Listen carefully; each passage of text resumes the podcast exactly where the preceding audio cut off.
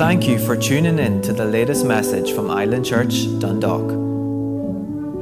Hope you guys enjoyed the the break we had with our seven letters to the church last week as, as brother john came and delivered an amazing message and amazing faith-filled message amen. It was a it was powerful and it was nice to have a it was nice to have a wee break in what we're doing here but we are we are going to jump back into our series and we are going to to begin a new church which will probably be here for the next week or two or three uh, depending on what the lord wants to do but we're gonna we're gonna start with a church Philadelphia today. And this is going to be a powerful letter. I encourage you guys to stay tuned in and, uh, and see what the Lord has to say through these. They're, they're, they're, they're powerful letters. They're powerful. These are, these are addressed to the church, they're addressed to each and every one of us. And it's something that we need to grab a hold of. Amen.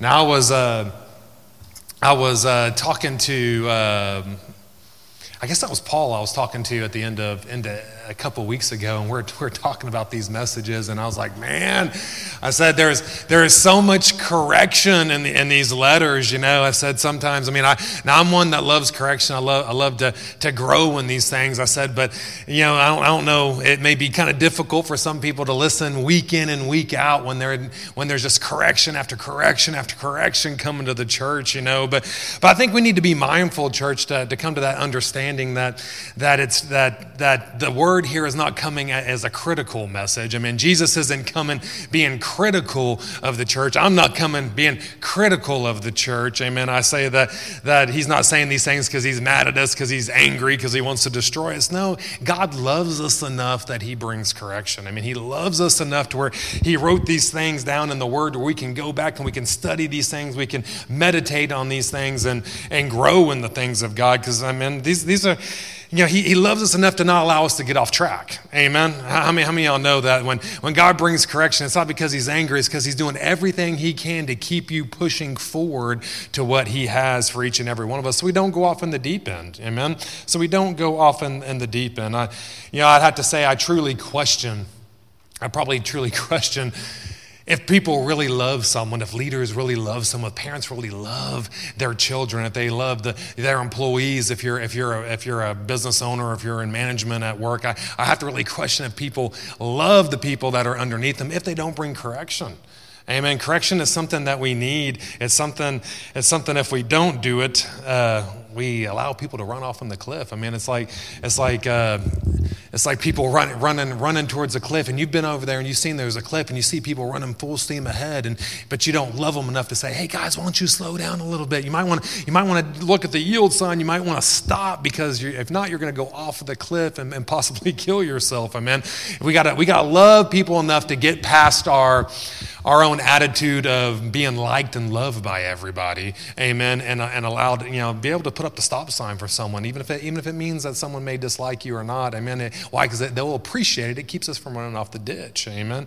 Have you, I don't know if you've, if you've noticed this, but if you haven't noticed it, you will find this out, amen. That, that leadership, uh, permissive leadership, I guess I should say, permissive leadership, if they bring no correction, it will bring an entitled generation. It'll bring an entitled people underneath them, people that, that want everything, people that, that think they deserve everything just because they're born. I mean, just just because I showed up in this place, just because I arrived on the scene, amen. I'm, I, it, it's something belongs to me just because I came to that position, amen. But but it's not necessarily what uh, what what we need to be doing, amen. My, my wife made this. Uh, my wife made this statement years ago that it's one of those things that, that really that really stuck with me. And she says, you know, if we are not, uh, uh, if you if you bring what is that? If you bring if you have uh, if you bring correction without love, it brings rebellion right? And how many y'all know that? If we if you're just correction after correction after correction, but you're not doing it in love, you're doing it just because you want people to do things the way you're saying to do it. And this goes with your children, this goes in, in, in the workplace, this goes in the church. I mean, if you're bringing correction without love, it brings rebellion. Amen. It brings rebellion in the people that are underneath you. But if you bring love without correction, amen, it brings forth entitlement. It brings, it brings forth people that, that feel like they're entitled to everything instead of uh, something that needs to be earned or something that, that they need to go after. And uh, I'll say that, Lord. And just let me, let me, let me bring forth a correction here to make sure that uh, we're all on the same track. I'm not saying we need to earn anything when it comes to our salvation. Amen. You don't, you can't earn anything for salvation. It's, it's a free gift that, that God pours out for each and every one of us. But, but I will say this, the blessings of God, many of the things, many of the promises of God, these things are, are directly proportional to what we believe and what we, what we do with that belief. They're directly, they're, they are proportionate to, to believing and acting on that belief. Amen. They're just not handed out to us. You say, what do I mean by that? See, see, see, healing in the body, healing is poured out for, for anyone who believes. It, it, it, is, it is a promise, it is a right for the Christian. Amen. But just because it's a right for you, just because you, you ask God for it, doesn't necessarily mean you're going to get it. Amen. You say, what do I mean by that? Because see, if you if you ask God, say, "Oh Lord, thank you. I, ask that you heal. I ask that you heal my body," and then you go around, walk around, and say, "Man, I, I can't believe how sick I am. You know, I sure wish God would do something about this." You've you've you've destroyed. You've stopped God being able to work in your life regarding that. Why? Because because the things that we believe, the blessings, the promises of God, many of them are directly proportionate to what we believe, and not only what we believe, but how we act on them. Amen. The the the work of faith that comes with the things that we believe. We got it. We got to allow those things to work in our lives. Amen. Now we need to be, now we as leaders, we as people in the kingdom, we as parents, we as business owners, we as uh, managers in the business world, we as employees in the business world that just have people that are working near us and around us are leaders of teams. And we need to be a people that come to the place that we're not afraid of correction. Amen. And we're not just, we're not afraid of correction. We're not even afraid to give correction. Amen. Because we do not want to raise an entitled people underneath us. Amen. How many of y'all know that Jesus, Jesus, Jesus himself, he did not raise an entitled children? Hmm? If y'all haven't found that out, y'all need to go back and review these messages we've been doing on the, on the seven letters to the church. I'm telling you, Jesus, he, he wasn't about raising entitled children. He, he, was about, he was about raising people full of power, full of the Holy Ghost, and he would bring correction anytime we got off track, but he did it in love. Amen. He did it in love. We as, we as people, we need, to, we need to be able to give correction, but we need to make sure we're doing it in love in everything we do. Amen. What does Hebrews 12, 6 say? We, all, we probably all know this verse here. It says, For whom the Lord loves, he chastens. Who the Lord loves, he trains. Who the Lord loves, he disciplines. Who the Lord loves, he corrects, right? And it says that he scourges. That means he, that word means that he flogs, he whips every son who he receives. Amen. Now, now we know that the Lord himself doesn't come down here and flog us with a stick. He doesn't flog us with a cane or break out a whip and flog us. That's not, the, that's not what the Lord does. What does he do? He gives us correction and scourges us with his word. Amen. With the, with the Spirit of God as he speaks to us and corrects us. I, I don't know about you. Because I know there's some pretty fiery, fiery Irish people, but I grew up with, uh, I grew up, my dad, my, my dad that raised me, my, my stepfather, he, uh, he, uh, he was one of those that didn't like to, he wasn't a big spanker, amen? And he, uh, but he, I tell you what, anytime you did something wrong, he would sit you down and he would talk you. I think we were talking about this, uh, you know, a, a, week or so ago. My dad would sit me down, he'd talk about it, and he'd talk about it and say, man, this is what you did wrong. You know, I've trained you up to go this direction and you did this, and he'd sit there and talk and talk and talk. And I'm telling you, as he was telling me these things, and as this guilt started coming upon me, because I knew I was doing wrong and I knew I wanted things correct, I was like, man, Lord, man, please just have him spank me.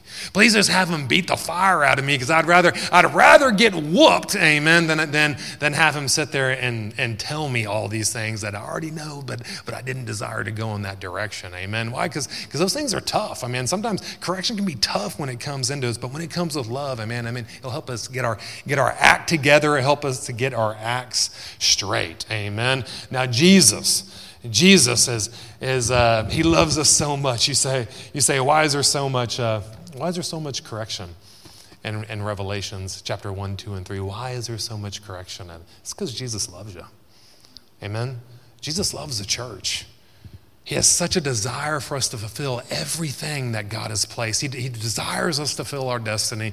He desires us to fulfill our call. He desires us to, to, to participate in the harvest in these last days and this generation that we're in. He desires us to do it so much, church. He, he'll come and correct us. He'll come sit us down. He'll talk to us. He'll, he'll tell us things we need to, we need to change about ourselves. He'll, he'll say, you know, where, where we've gotten off path and where we can move back in to be, to be fruitful in our lives. I mean, because He is that good. Amen.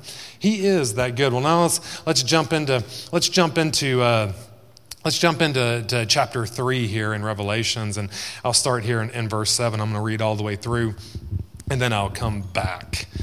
Amen. And in verse uh, 7, it says, And to the angel of the church in Philadelphia, he says, Write these things, saith he that is holy, he that is true, he that has the, the key of David. He goes, Eh, that has the key of David. He that openeth and no man shutteth. He that shutteth and no man open. He goes, I know thy works. Behold, I've set before thee an open door, and no man can shut it, for, for you hath a little strength. He goes, You have kept my word, and you have not denied my name. He goes, Behold, I will, I will make them of the synagogue of Satan, which say that they are Jews. He goes, Behold, I will make them that are of the synagogue of Satan, which say they are Jews, and are not, but lie. He goes, Behold, I will make them to come and worship before your feet, and to know that I have loved you. He goes, Because you have kept my word, the word of my patience, I will also keep you from the hour of temptation, which shall come upon all the world and try them that dwell upon the earth. He goes, Behold, I come quickly. Hold fast which, which, you, which you have, and, and that no man can take your crown, that no man can take your crown. He goes, Him that overcomes will I make a pillar in the temple of my God, and he shall go no more in and out, and I will write upon the name of my God and the name of the city of my God, which is the New Jerusalem, which cometh down out of heaven from my God, and I will write upon him my new name. He that hath an ear, let him hear what the Spirit of the Lord is saying to the churches. He that has an ear, let him hear what the Spirit of the Lord is saying to the church at Philadelphia, to the church at Smyrna, to the church at Sardis, to the church at, at Laodicea, to the church at Ephesus, to the church at Island Church here in Dundalk, Ireland. He goes, He that has an ears, church, he that has spiritual ears open to what the Spirit of God is having to say, he goes, Let, let him hear what he's saying. He goes, And to the angel at the church at Philadelphia, Philadelphia, he says, Write these things unto the angel. Unto the angel. Remember this, unto the angel of the church. Remember, this is the this is the Greek word angelos, right? It means it means a messenger sent on a mission. On a mission. Now, now, contrary to what some churches have in their doctrine, this does not mean that there is there is some angel that's sitting over every single church and he's he's directing things. He's he's going to protect things. He's going to he's going to direct how the pastor does things and how the congregation does things. No, that's not that's not what this is talking about. This is talking about a special messenger that the Lord has sent. Jesus Himself has sent to be over the church. You say, well, who's He talking about? He he is talking about the pastor. He's talking about the apostle. He's talking about the elder. He's talking about the bishop. He's talking about the overseer, the person that he's put in charge to, to lead the church in the direction that it will go, the one that has responsibility that answers to Jesus himself. Amen. I'm telling you, that's powerful. That's powerful when you think about these things that Jesus himself plants someone in a position. Amen. Didn't we talk about this when we were talking about the gifts of the, uh, the gifts of the church and the gifts of the Spirit? The Lord Himself is the one that plants these uh, people in place. You know, that's why I find it very hard uh, to, to understand with, with some denominations and some church, some in the church world, how they, how they can, you know, elect a pastor and de-elect a pastor. They, you know, the you know, you get four or five pastors, you'll come in, let them, let them preach a message, and oh man, I think that one sounded good. I think he dressed the part. You know, he kind of, he, I think he looks good, man. He'll fit in with the, with the kind of congregation we have, you know what, we'll elect him in.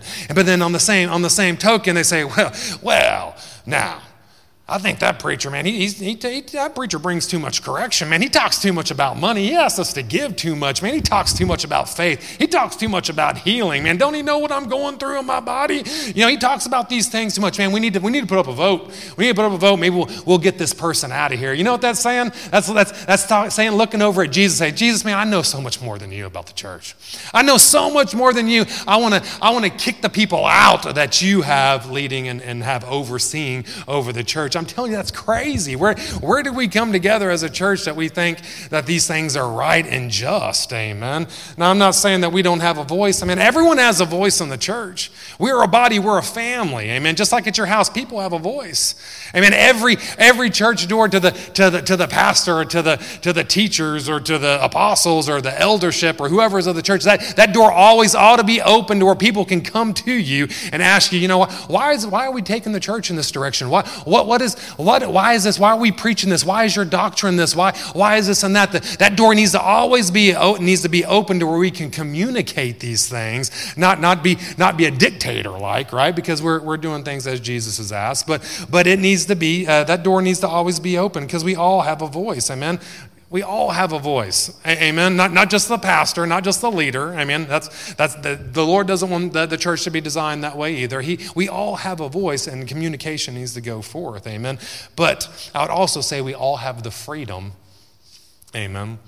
We all have the freedom to seek out the Spirit of God to where we should be planted. Amen. Now that now that was now I'm telling you that's a key. Now we need to seek out the Spirit of God where you need to be planted in a church, not something out of convenience. Amen. Because I'm telling you, convenience will get you in trouble. It's not something about convenience. It's yes, we need to seek out the Spirit of God and see where He desires us to be, where He needs us to be planted. Why? Because there is a word from, from that leadership that needs to go forth that'll help you get to your destiny. Amen. These, these, these are important things that we need to understand. And I'll, I'll say this too to, to, to church leadership, to, to the apostle, to the uh, prophet, to the evangelist, to the pastor, the teacher. We need to be seeking forth by the Holy Ghost where we need to be planted, where we need to be planting churches, you know, where, where we ought to be out preaching. Amen. We don't go out preaching just because of convenience. We don't go out preaching somewhere just because they give good offerings. Amen. We go out by the leading of the Holy Ghost in everything we do. That See, the Holy Ghost has to be, remember, we've been coming off this series of being led by the Spirit. The Holy Ghost has to be our lead in everything we do. We need to submit ourselves into the leading of the Holy Ghost and, and try not to make steps until we have that, that red light green light, and, uh, or, or caution light, and, and allow Him to direct us into the things that we need to be doing. Amen. Because it will keep us out of trouble.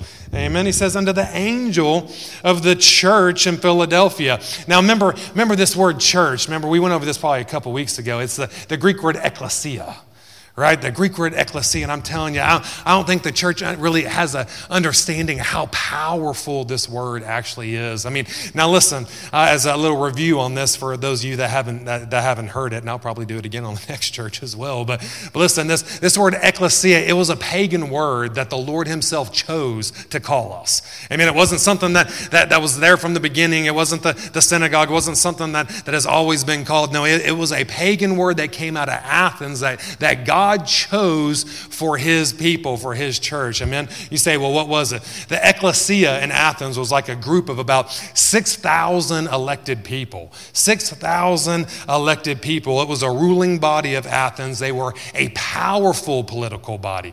They were summoned together to do what? To promote, to hear principles, to hear facts of things that are going on. They would, and they would vote to ratify, to, to, to, to ratify to change the direction in way the city should go, you know, to, to change the climate of the culture in, in the area. They would vote on these things after they heard them. You know, fair enough. You know, they say that the ecclesia in, uh, in Athens, they even had elders. They had, they had leadership over this. Why? Because you have 6,000 people, you need some people running it, right? So they had, they had elders and they also had a preacher. They had the one that would, that would stand up, that would give the address, that would talk about the laws, talk about the things that needed to change, you know, talk about the direction that the cities are going. Amen. And then what would they do? They would change the city, they would change the direction or keep the, the city going in the direction that it should go. Now, church, I'm telling you, that is powerful. You say, what I mean? That is powerful that Jesus calls us that. He calls the church the ecclesia. You say, what do I mean by that? We are the, the called out ones. We're the called out ones out of this city that, that the Lord has put in charge to, what, to direct which direction the city should go. If it should go this direction or that direction. How many of y'all know that we have the authority in the town, in the city, to direct which direction it's going to go? You say, well, I don't know about that, Pastor. Have you seen the way things look? This is what Jesus called us to be. Jesus called us the ecclesia, not Pastor Ryan. I'm not the one that's doing it. Jesus is the one that called us. Why? Because we are the called out ones with his authority to what? To, to direct, to, to, direct the, the way the city should go. I'm telling you, take a look. I want you to take a look at each city. Some of us in here are from different places. What, what, is our, what does our cities look like where we're from? Amen. What, what, is the, what does the spiritual climate look like in, in, in Dublin? What does the spiritual climate look like here in Dundalk? What does the spiritual climate look like in Poyntzpass or, or Portadown or Belfast or, or Inishowen? You know, what, what does the spiritual climate look like in that? Because I'm telling you, church, it's, it's, uh, it is the responsibility of the church. Amen. It, the, what you're seeing is the is uh, the is the product of what we've been believing, the product of what of what we do believe and what we act upon. You say, "Well, I don't know about that church." Well, see, that's the problem.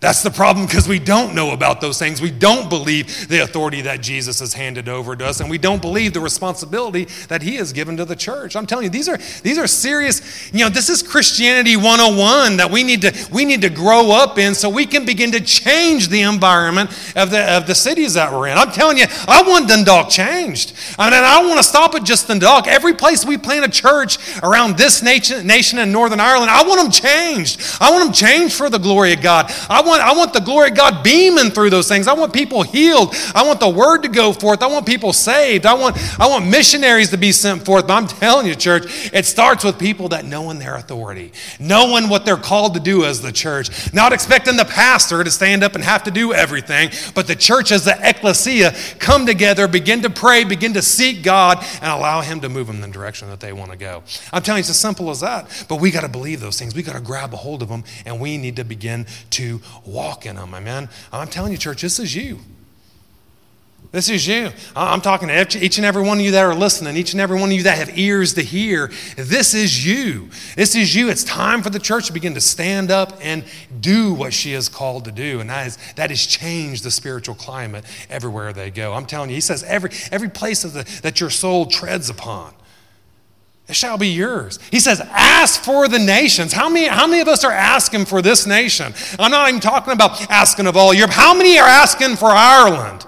How many are asking for Northern Ireland? We're the church. We're the ones that need to be asking for these things, and we need to be the ones that are, that are putting our influence into this land. Now, now, what are you saying? That everyone needs to be in politics? No, I'm not, now, I don't think it's bad for Christians to be in politics. I think we should have Christians in politics. But that's not, that's not, that's not how we change something, church. We change something on our knees. We change something getting into the presence of God. We change something as we get intimate with the living God. You know, you know uh, releasing the kingdom, just like Pastor Kimberly talked about last week, releasing the, the kingdom of God that He's placed on the inside of us, releasing it into the people that are around us. I'm telling you, it will change. I mean, we, it ought to change the atmosphere of everywhere you walk. I mean, why? Because we're the church. We're His body. Amen. We, we are his body, the one that does the work uh, from the head. Amen. We, we are his body. And I'm, I'm telling you, I'm thankful for it.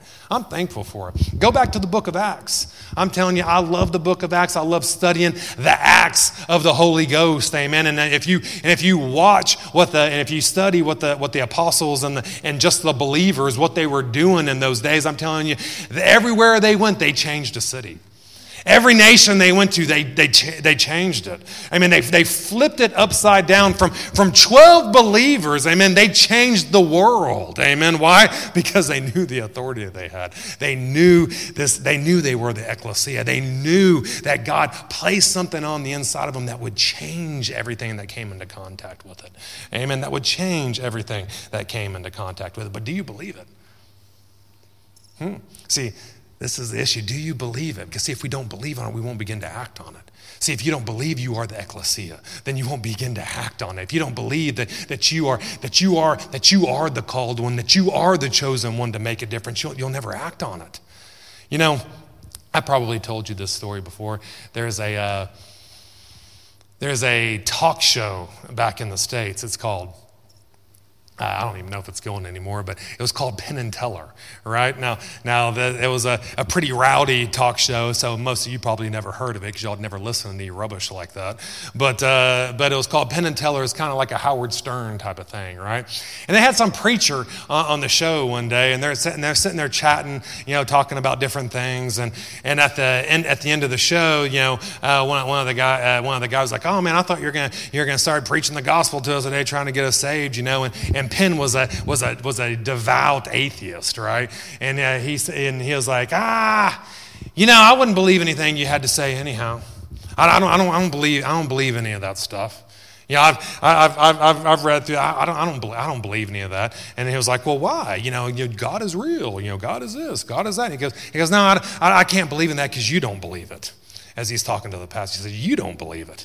He goes, What do you mean I don't believe it? I've you know, given up my life for the gospel. I'm, he goes, No, you've been, you've been here this whole time. You haven't tried to, you haven't tried to get us saved. He goes, You know, you know, you don't, you don't do anything, to, you know, haven't done anything to get us out of hell. If you actually believe there was a hell, a place, you know, burning fire and brimstone, and there's some devil that, that I'm going to have to spend eternity with, and you don't try to get me out of that place, he goes, You, know, you don't believe, either you don't, either you don't love people like the Bible says, or you don't believe it. It's one of the two. He goes, and this is the church. The church, no, anyone you go to, no one tries to pull you out of this place. No, no one tries to do it. He goes, why? Because they don't believe it. So why am I going to believe something you're trying to say when you don't believe it enough to try to keep me out of it? He goes, I tell you, if there was a, if there was a person standing outside of that street out there and there's a lorry coming against them, I don't care if it was an old lady. I don't care if it was a, a young man. I don't care if it was a, an older person, a young person. I don't care if they're black, white. I don't care if they're gender neutral, whatever it may be. He goes, I would, I would do everything I could to get out there and grab a hold of them and pull them out of the street. Why? Because I know that that truck's going to run over them and smack him and probably kill him. He goes, There's no way I would let that happen. There's no way I'd let that happen, but the church doesn't do it. The church won't speak these things. The church won't, won't try to grab uh, people out of hell. So if you don't believe in it, he goes, What in the world do you think I'm going to believe in it? I'm telling you, church, we need to get a check. I mean, that, that needs to be a check in our spirits, amen. What, what are we believing? Because I'm telling you, the things that you believe, they're the things that come out of your mouth. I mean, are you, are, you, are you believing? Are you believing what the gospel says? Do you believe that there is a God that, that's here to save? Do you believe that, that, you, that you have the authority to, to, to get people delivered out of the pit of hell? Do you actually believe there's a hell? Hmm? Do you believe there's a heaven to gain and a hell to shun? Amen. I mean, telling you, we need, we need to get back to go to basics and start asking ourselves these questions because if we, if we aren't living a lifestyle of Christianity, if we're not living a lifestyle of the gospel, if we're not speaking the gospel, living the gospel in everything we do, church, do we actually believe it? Or has it become religion? Or has it just become religion that we walk to? I'm telling you, it's one of these things that we need to, we need to, be, uh, we need to be paying a little bit of attention to. Amen. It says unto the angel, of the church at Philadelphia. He goes, Right. Amen. So, what's a little bit of history on Philadelphia? Now, this is not the Philadelphia that we find in the U.S., right? This is Philadelphia that was found in Asia. Amen. A, a powerful, beautiful place. Now, now, Philadelphia was, was probably the youngest, not probably, it was the youngest city out of all the cities that we're discussing here. It was, it was planted in 150 BC. Amen. It was planted in 150 BC by the king of Pergamum. Amen, by the king of Pergamum, which we, we know from our study of Pergamum that Pergamum was what the capital, it was the cultural capital and the capital of Asia at the time. And King Eumenes went out and he planted this city on the further eastmost border, at, trying to make an open door to the east, trying to make an open door to, to Asia Minor into Assyria. Amen. Now, now, now, the interesting thing about this is uh, King uh, Eumenes, he had, a, he had an absolute love for his brother. Yeah, I mean, they they were close, they were tight. I mean, his brother was the one that, that, uh, that, that succeeded his throne. His, his brother's name was Attalius. And, and this is why they named, or he named this city Philadelphia, which we know what Philadelphia means. It means, it means the city of brotherly love, right? Now, now this is a, a conjunction here. If you, if you look at the word Philadelphia, it's from the Greek word uh, philos or, or philia, which we know is the uh, Greek word for love love that means affectionate or an intimate love with a, with a friend or a brother, right? And then you have Adelphos, which means brother. I mean, is the, the city of brotherly love. I, I think that's powerful that, that, this, that this man, this king, lo- loved his brother so much that he, he actually named a city after it. That is, that is powerful. I mean, now, being that it was the, the easternmost city or the easternmost town here, you could, you could say that, like I said before, that it was, a, it was an open door. It was an open door for, for commerce. It was an open door for trade. It was, a, it was an open door to export their culture to, to the cities and to the places around them. Now, now they say it was a, an absolutely beautiful city. It was a very wealthy city since they had all this, this commerce coming in and through it. And as a matter of fact, it had the reputation, they called called it Little Athens. Amen. Why? Because of the money and because everything was ornate and it was just a really gorgeous place. Now, now listen, Athens was, was the place to be during these days, right? Athens was, was the city. It was the Greek city. So to have the, the nickname Little Athens, I mean, that, that, was, a, that was a powerful, uh, uh, that was a powerful, you know, uh, thing to say about the city. It was, it was something that, uh, that would, people would look very favorably upon it. Amen. In 80, in AD 17, there was a great earthquake that took place. Now, this earthquake took place and it destroyed, it destroyed Philadelphia. Now, for the next 20 years, there was earthquake after earthquake after earthquake, and they kept on rebuilding and rebuilding and rebuilding the city because it was so precious.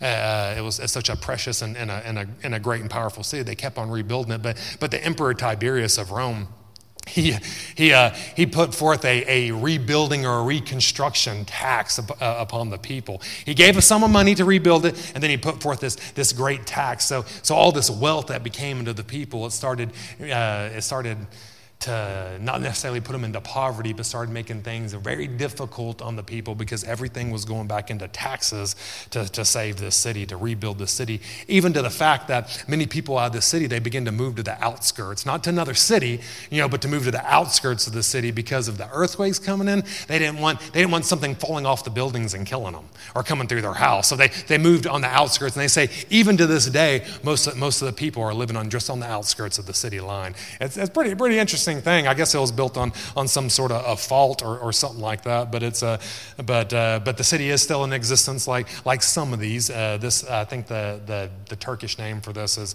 is uh, Alisar, Alice Alashir or something like that. But but it's a, a city still in existence today.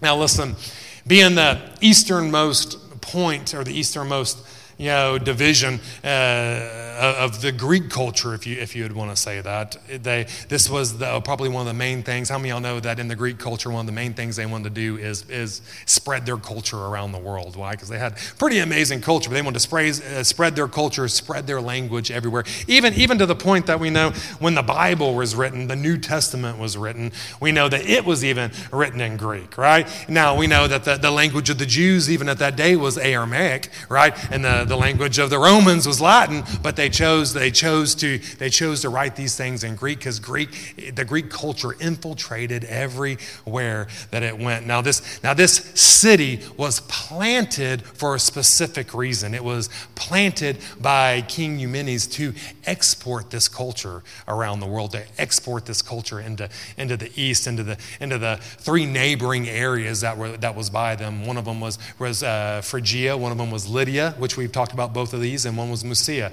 Now, they, they wanted to export their culture into these areas, and I tell you, it had to be a great missionary city because by, by AD 19, I believe it was, yeah, AD 19, you know, the, the, uh, the people of Lydia did not even have their own language anymore. They didn't have a culture anymore. They were all but Greeks walking everywhere they went. Why? Because of this open door that was given to this city. It was a, it was a, the city was a missionary city in the natural side, exporting their culture around the world. But that's very important because as we, as we get into this into the weeks to come, you'll find that this was also a missionary city uh, that, that, was try, that was going forth and spreading the gospel everywhere that they, that they went as well. It was powerful. You know, Brian McCullum he, uh, he made a statement in 1990, so I don't know how it looks today because I was trying to find some information on it, but I couldn't, I couldn't find a whole lot about it. But he says it is, it is the only city that we've talked about in the seven, seven letters of the church that still has a church in existence in Turkey, in a, Muslim, in a Muslim nation, right? That, that has, uh, it says about, a, there was, at that time in 1990, there's about a thousand believers. So praise God, we believe that church is still going and, and, and the, the numbers have increased. But, but it was one of the, out of the seven, one out of the seven, I'm telling you, that still has a church, that still had a Christian fellowship in existence. Amen? Which is pretty powerful. Anyhow, he says, into the church, uh, he says, into the angel of the church at Philadelphia, he says, write. These things saith he that is holy, he that is true. He says, right, he says, these things saith he that is holy. How many y'all know that Jesus is holy? Jesus is holy. There is no darkness found in Jesus. Jesus is holy. He is, he is set apart. He is sanctified. He is holy. Amen. Now, He has made us holy, but He's also called us to be holy. Amen. He that is holy has made us holy as a people, but He has also called us to be holy. Amen. He is, by the grace that the Lord has poured out upon us, He has, he has set us apart in the world. He has anointed us. He has sealed us with the Holy Ghost. He has sanctified sanctified us for the work of the kingdom, and He has freed us from any and every sin that was, that was a part of us. I mean, He's freed us from, He's, he's, made, he's made us, He's made our spirit man, He has made, he has made us a holy person. We are a holy nation. Amen. And us individually, He has made us holy. But He has not just, He has not just made us holy, They've, He has called us to be holy. How many of y'all know that? He hasn't just made us that way, He has called us to be. Why? Because we have to have a product, we have to have to work after what what we believe, right? There is the things that we believe, well, a better way of saying that is the things we believe will produce a work in our life. It'll, it'll produce something out of us from the things that we believe. Amen. In 1 Peter, uh, 1 Peter 1, 15 to 16, he says, But as he which hath called you is holy, so ye be holy in all manner of conversation. Now, now I could probably take a rabbit trail there and be and be there for, for the rest of the night, amen. Because I'm telling you, to have a holy conversation, church, we we, we might want to we might want to tweak, we can definitely tweak those things in our lives to get back to the only thing that comes out of our mouths are holy. The only thing that comes out of our mouth is something that is a representative unto the King of Kings, representative of the one that is holy. Amen. Let all conversation, let everything that comes out of your mouth be holy. If not, keep your mouth shut. It's as serious as that. It's as simple as that and as serious as that. Keep your mouth shut if it can't, if it can't be that direction. Amen. He says, he says, but let every uh, be holy in all manner of conversation. Because it is written, Be ye holy. I thought he made you holy. Yeah, be ye holy Amen. For I am holy. The Lord has told us, be holy because I have holy. Why? You know, be yield unto holiness in our lives. Say, oh no, is this one of those holiness teachings? No, it's not one of those holiness teachings, but I'm telling you, the church could come back to a little bit of holiness teaching. Amen. It's not something that we need to we need to push back from or something to stray away from. I'm telling you, church, He has not only made us, He's called us to be holy. He's called us to operate in holiness. And we need to begin to yield to those things. You say, why is that? That because anything that is anything that is healthy, it produces fruit. How many of y'all know that? Anything that's healthy, it produces fruit. Anything that's healthy that's produced a healthy apple tree, what does it do? It produces apples. It doesn't produce lemons.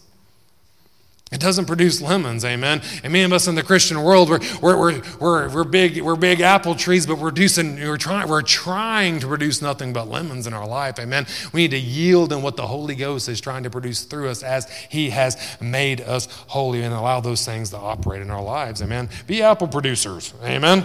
He says, Be holy. He goes, uh, he goes uh, say, this say, He that is holy, He goes, and He that is true. He that is true. How many y'all know that Jesus is truth? He is, he is true. He is truth. He is genuine. Amen. He is a genuine man. He is authentic. I love authenticity. I love things that are real. And I'm telling you, I don't like things that are fake. I don't like things that are fake. I don't like, I don't like things that are fake at all. You know, I, you know, I like diamonds. Amen. I don't like cubic zirconium. Amen. Now, nothing for any of you that like cubic zirconium, but I'm telling you, I'd rather have nothing at all than have cubic zirconium to have a diamond. Why? Because I want the real thing. I don't want something that looks like the real thing, something that's manufactured to look like the real thing. I want the real thing.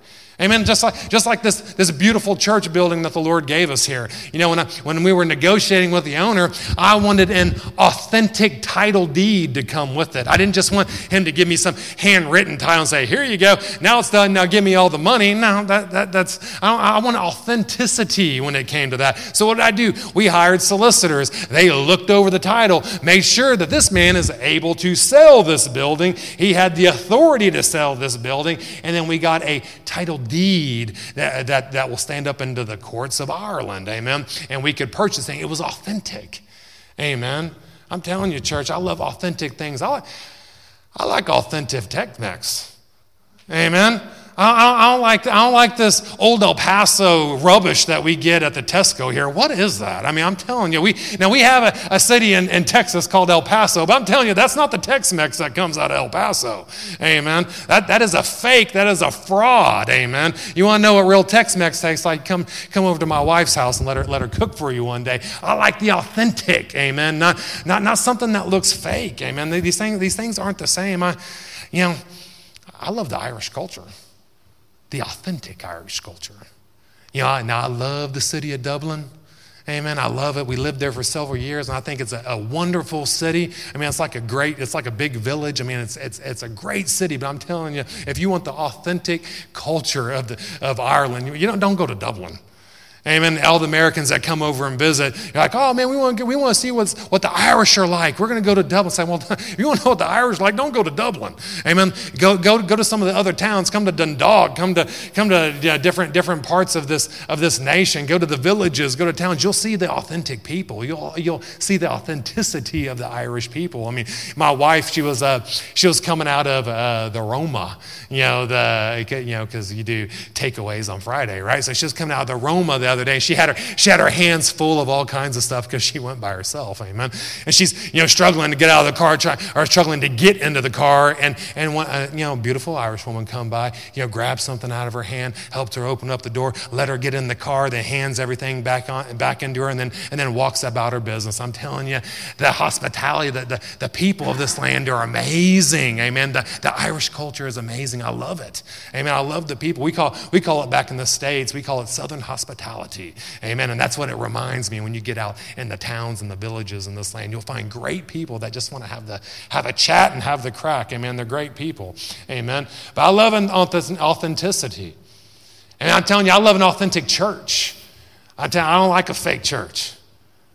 I don't like the church when it's being fake. I, I, want, I want, I desire an authentic church. You say, what is that? I want an authentic Jesus. Amen. I want, I want, I want the Jesus that, that talks about the blood that cleanses us. I want, I want a Jesus that, that brings forth correction. I want, I want Jesus that the full word is taught. I want a Jesus that is the baptizer in the Holy Ghost. I want a Jesus that is our healer. I, I want the real Jesus, not a fake Jesus. I want the real Holy Spirit. Amen. I want, I want the real word being preached. I don't, I, don't want, I don't want some smoke machine trying to act like the Holy Spirit coming into place. No, no, I want the presence of God in the house. I want the real Holy Spirit going, moving, you know, the gifts in operation, tongues and interpretations and prophecy. I want, I want the real deal. I want the real church. I want the real move of God, not, not a fake move of God, not a performance, not a big show, not, not something that you can, you can go up and gather the people and put, put all the focus on the man that's sitting here, the, the man with the power for the hour, right? Why? Because there's no God in the place. Amen. No, I want, I want a real church, the authentic church, the Acts church. The church that signs, wonders, and miracles follow everything they do. Why? Because they preach the word. They preach the word. They give opportunity for the Lord, for the Lord to move. Church, we need, uh, I'm telling you, we need, we need something that's authentic. We need something that's authentic. How am I doing on time here? Ooh. Well, let me, let, let me try to get through this verse anyhow. See, we don't have a whole lot of people in here today. So, so you people on Facebook and, or Facebook Live or YouTube, you know, y'all can click off anytime you want and come back to it. But I think I'm going to hold these people hostage here for, for a few more minutes. Amen. Hallelujah. He goes, so he, uh, he, uh, he says, these things saith he that is holy, he that is true, he that has the key of David, he that opens and no man shuts, and shuts and no man opens. He goes, He that has the key of David, the key of David. How many y'all know that Jesus is the key holder? I mean, Jesus holds the key. Jesus holds the keys. Amen. What do keys symbolize? Power and authority. And Jesus holds the keys. He holds the keys of David. You know, you know, and as I, as I was moving over here to Ireland, yeah, I can remember uh, we, were, we were going up to my, my mom's house to stay for a few days before we got on the, got on the uh, not the boat, but before we got on the plane to, to come over here. And I remember I was, I was just kind of had my hands in my pockets, and you know, because I had to pull the knife out and put it in the suitcase because you can't have a knife. So, and I, and I went and this, and this pocket was empty, you know, and, and for for you know 16, 16 years, I always had a wad of keys in this pocket. And I'd always, you know, go, always had a habit of putting my hands in my pocket just to feel and make sure they're there because those, cause those keys opened up the doors to everything that I had, every, everything that was important. Not everything that was important to me because my wife is important, and I, but I do have the keys to her heart too. Amen. But anyhow, uh, anyhow, we, uh, but, I, but it had the keys to everything that I've worked hard for for years. Amen. And I remember sticking my hand in my pocket, and there was nothing there, and I was like, oh, Lord. Lord, everything that I've worked hard for for the last 15, 16, 18 years, it's gone. You know, my business is gone. All the keys that went with my business, it's gone. You know, house, my house is gone. You know, cars, they're gone. Boats, they're gone. Motorcycles, they're gone. I don't, I don't have one key, you know, from what I worked for years and years and years to have. I don't have one key left. You know, and the, the Holy Ghost just, you know, sweetly just spoke up to me. He said, just give it a little bit of time. He goes, give it a little bit of time. He goes, and, and you'll have keys back in your pocket. And he goes, I'm going to put some keys back in your, back in your hand that are, going to have more authority and more power than the keys you had before. More, more, more authority and more power. Amen. And I'm telling you, as soon as we, as soon as we walked over here, as soon as we landed over here, you know, we start, we got keys to a house. Then we get keys to a car. Then what happened? Then the keys to ministry started opening up. I started getting keys to the church building, keys to be able to minister. And then the Lord gave us more authority authority and power and gave us keys unto, unto the church here in Dundalk. And I'm telling you, church, it's, it's powerful stuff. I'm telling you, keys are amazing. They, they, they but there is a lot of responsibility that goes along with keys. Amen. There's, there's a lot of responsibilities. How many y'all know that, that each key that I have in my pocket here, man, there's a responsibility there. You know, i am responsible for a house. I'm responsible, I'm responsible for the car. I'm, I'm, I'm responsible amen, for this building. I'm responsible for what goes on to this place. Amen. Keys represent responsibility, eh, but they also represent power and authority. But with power and authority comes great responsibility. And I mean great responsibility. Now we see that Jesus, He is the key holder. There's a lot of responsibility put on Jesus. He is the key holder. We know he holds the keys to everything in the spirit that is important. I mean, everything. You say, what does he hold the keys to? He holds the keys of the kingdom. Amen. The word says, the scripture says, he holds the keys to the kingdom. He holds the keys to death.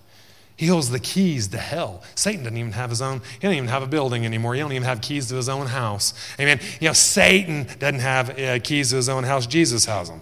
Amen. Jesus holds the keys to the abyss. And he holds the keys unto David. He holds the keys into David. Now, what does a key holder represent? The key holder is the one that gives you access into what's on the other side of the on, on, what's on the other side of the door amen? He gives you access. If he has to be able to open the door. He has a key. He can open it to what? To give access into treasure give access into the private rooms or even in the spiritual realm. He can give you access into the next realm the, the next steps in the realm the next the higher places in, in the in the in the spiritual realm that that uh, that we're all desiring to move into. This this is what the key holder has. I mean do we want do we want valuables in the kingdom do you desire to have valuables in the kingdom of God? I'm telling you, church, you got to go to the key holder. Amen. You desire to, to move up in the kingdom, to, to take steps into, into spiritual realities that you never thought you could, to get deeper and deeper and deeper into the things of God. I'm telling you, there's only one way you can do it. And I'm telling you, it's, go, it's going through the key holder, it's going through Jesus. There's no other way you can get there. See, there's this, there's this, you know, there's this, you know, people have this idea that there's some mountain and you can, you know, God's at the top of this mountain. You can get up this mountain any way you want. You can be, a, you can go up through the Christian side. You can go up through the Jew side. You can go up through the, to the Muslim Muslim side, you can go up through the Buddha side, you can go up through the Hindu side, and you're all going to get to the same place. And I'm telling you, that's a lie from the pit of hell. I'm telling you, there's one place you got to go through the key holder. He's the one that holds the keys to all doors. I'm telling you, he holds the keys to the kingdom. You want to become, you want to get placed in, you want to get into the kingdom of God, you're going to have to go to the kingdom. Amen. You're going to have to go to the one that holds the keys to the kingdom, and his name is Jesus. Amen. Let me finish I'll finish, I'll finish with this little bit here. So, so what, were, what specifically was the key of David? Amen. What, what was this key, uh, this key on, on one side? Amen. One side of it. You know, David was a conqueror. How many of y'all know that? David conquered his whole, his whole his whole term as, as being a king over Israel, he, he was a conqueror. I mean, and I'm telling you, he conquered all. There's nothing that stood in his way that he did that he didn't conquer or, or defeat or subdue. I mean, he subdued all the Israel, uh, the enemies of Israel. And I don't mean just a few of them. I mean all of them. I mean enough to where even his son, after he died, Solomon, when he became king, he became the wealthiest king of all time. I mean, there was and there was peace coming throughout. I mean, anyone that's that wealthy, you'd think that people would be coming after. Him. No, there's peace peace. Why? Because all of their enemies were subdued by what? By King David. Amen. Now, let me read this verse to you here in 2 Samuel, verse, uh, chapter 8, verse 2. It says, Then he defeated Moab. Forcing them down to the ground, he measured them off with a line. With two lines, he measured off those to be put to death. One one full line was though, and, and uh, one full line was though to be kept alive. He goes, so the Moabites became David's servants and brought tribute, and they brought tribute. Now, now what is this talking about? What's this dealing with? Instead of going through uh, loads of scripture here, you know, if you go back to to First Samuel, uh, First Samuel, you'll, you'll, see that that when Saul was king in his 40, 40 year tenure as king, you see that the Moabites every spring they came down and they raided Israel every spring. So as a 40 year king, it came to be like clockwork. You know, spring rolls around, you're like, oh, here we go. Here come the Moabites. They're going to come down. They're going to raid us. They're going to take the things that we, they're going to take our harvest. They're going to take things from us. And it's not like Saul was like, oh, just let them go do it. No, he fought against them. He tried to subdue them. He tried to push back. He just couldn't defeat them. Amen. So every year, year after year, spring after spring after spring, they came down and they raided. They came down and they pillaged. They came down and they took the harvest until King David came. Amen. When King David came, they came down where he said, You know what? The spring's coming along. Moab's not coming down here again. Yeah, I'm going to stop them right in their path. As, as they begin to come down, he came in and he defeated them. Now, now, when he defeated them, he made a show of them openly. He made a show of them publicly. You say, what do you mean? He didn't just defeat them and send them on their way. Amen. No, he, he made them lay down on the ground. He put, them, he put them in lines. He put them in three different lines. And then he, he killed all of, all of them in two lines, and they let one line live. He said, All right, now y'all, y'all can go back home. You, use, y'all can go back and y'all can, y'all can, y'all can go back to your city. Um, and, but uh, but uh, let it be known that you guys have been defeated. Amen. Let, let, let, your, let your nation know that there has been a defeat that has taken place this day. Up to the point that, that what happened? The king over there, the, he goes, You know what?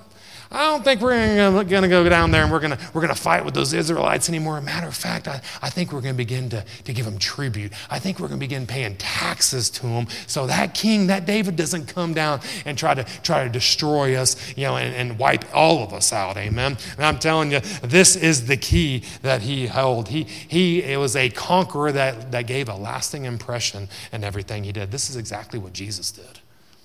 It's exactly what Jesus did. Jesus came and he conquered and he made a lasting impression. You say, who did he make a lasting impression? He made it into the heavens, into the earth. and then the things under the earth. He made a lasting impression. And in Colossians 2.15 it says, and having spoiled principalities and, and having defeated principalities and powers, he made us show them openly and publicly, triumphing over them. I'm telling you, when Jesus went down into the pit of hell, when he went down, he, he took Satan, he took all his generals and began to walk them around hell, you know, showing them who is the King of Kings, who is the Lord of Lords, who is the conqueror, amen. For what? For who to see? For all of heaven to see and all all of hell to see, but for also for all of earth to see. You say, why is that? Because he was raised three days later. Three days and three and three nights later, he came and he he walked for 40 days here on this earth, came and visited over 500 people, amen, showing what? That he is the King of Kings, that he is the Lord of Lords, that he is the one that has defeated. See, see, church, I'm telling you, Jesus has taken those keys. He took, he went down to the pit of hell and took the keys to death. He took the keys to hell.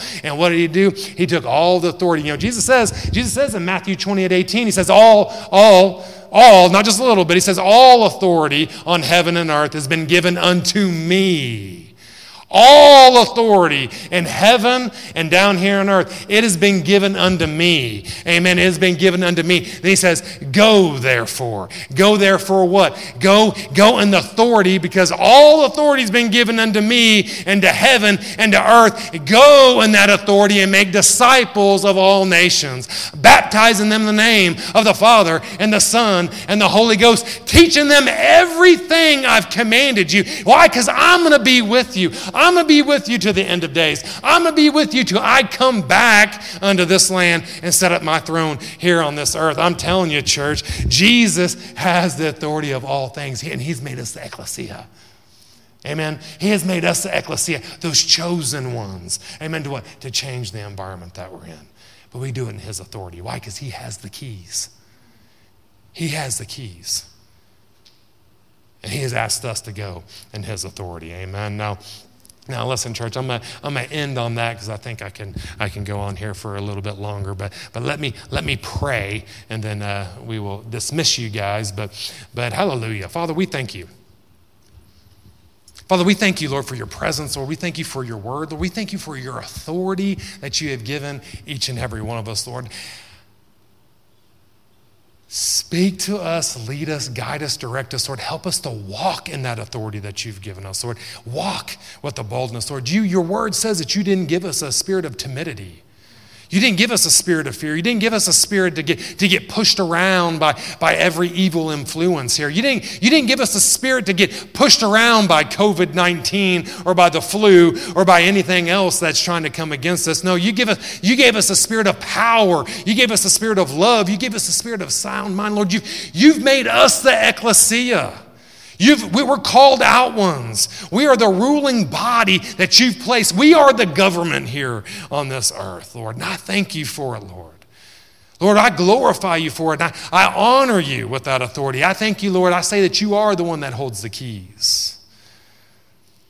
Lord, and I thank you for that authority that you've passed over to your church your body, the fullness of you that filleth all in all. Lord, we glorify you for it. We praise you for it, Lord. And I thank you, Lord, as we as we go to, to, to, to lay down to, to get rest tonight, Lord, we thank you, Lord, that you give your, your children sweet rest, Lord, that we begin to, to meditate on these scriptures, meditate on your word, Lord, meditate on who you've called us to be, what you've called us to be, and the job that you've called us to do, Lord. We thank you for it, Lord. We we glorify you for it, Lord. We thank you for a wonderful, a wonderful rest of our week. Lord. We thank you for opportunities, Lord. We ask for opportunities to, to minister into someone's life. Lord, to, to lay hands on the sick and watch them, watch them be healed, Lord, to, to allow your kingdom to erupt through us, Lord, and completely change the environments that we walk in, Lord. Lord, we thank you for calling us. We thank you for choosing us for, for a time such as this, Lord. We praise you for it, Lord. We glorify you for it. And it's in Jesus' wonderful name we pray. Amen.